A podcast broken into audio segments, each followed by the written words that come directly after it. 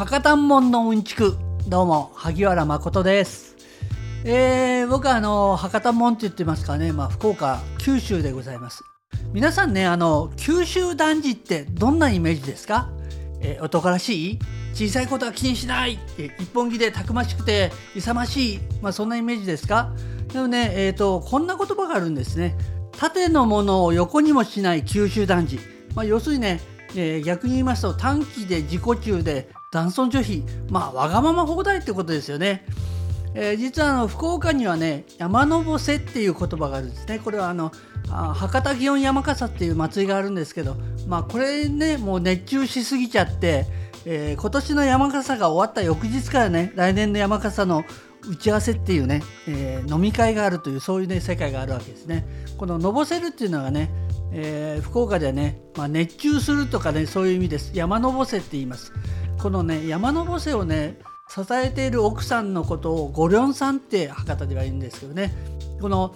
博多山笠っていうのはね、えー、不浄の者立ち入るべからずって、まあ、今はねあの書いてないけれど、まあ、要するに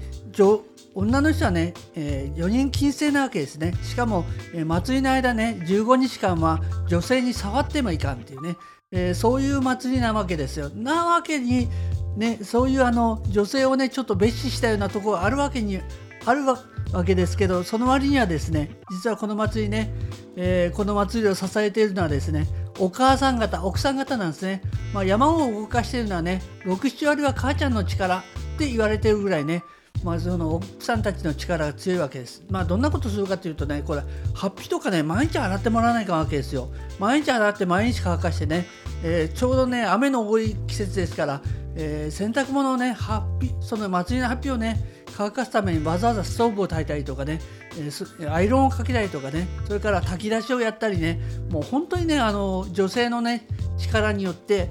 えー、山笠っていうのは動いてるんじゃないかと思うぐらいね、えそういうのをねいい奥さんヨカゴリョンさんっていうんですね、まあ、ヨカゴリョンさんあってのね、えー、博多山笠という祭りなんですけど、まあ、あの僕の持論なんですけどね世界的に見てね暖かい地方の男ってなんか働かないっていうイメージがあるんですけどどうですか？メキシコブラジルスペインイタリア。なんかね働き者のちょっと太っちょなお母さんが一生懸命働いてるイメージありません、まあ、例えばね日本だと沖縄。おばあは働いてるイメージですよね。だけどなんかねおじいっていうとね三振引いて泡盛飲んでるイメージ。なんか踊ってるイメージとかね、えー、それにね大体ねそのメキシコとかブラジルとかスペインとかってなんか男性がねひょろっとこうやさ男っぽい感じがしませんか？まあ、特にね、えーとまあったかい地域ではね働かんでゴロゴロしとって、まあ、酒飲んだくれてねその辺に寝とっても、まあ、死ぬことはないですよね。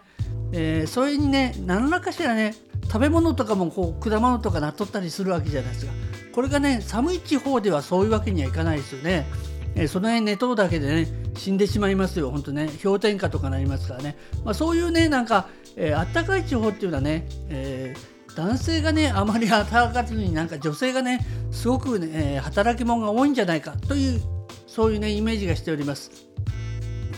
えー、80年代にね僕あのディスコの DJ してたんですけどその頃ねあの皆さんもご存知の方多いと思いますけどマハラジャというね、えー、チェーン店がありましてそこがね、えー、福岡に出店するためにいろいろねしょっちゅうあの調査にいらっしゃってたんですね。でまあ、僕もあのそういうの頃人気ディスコの DJ をやってましたから、まあ、いろんなね、えお話を聞きたいとかってえー、お話をする機会が多かったんですけどその時にね不思議そうに質問されたのがねこういうことなんですね。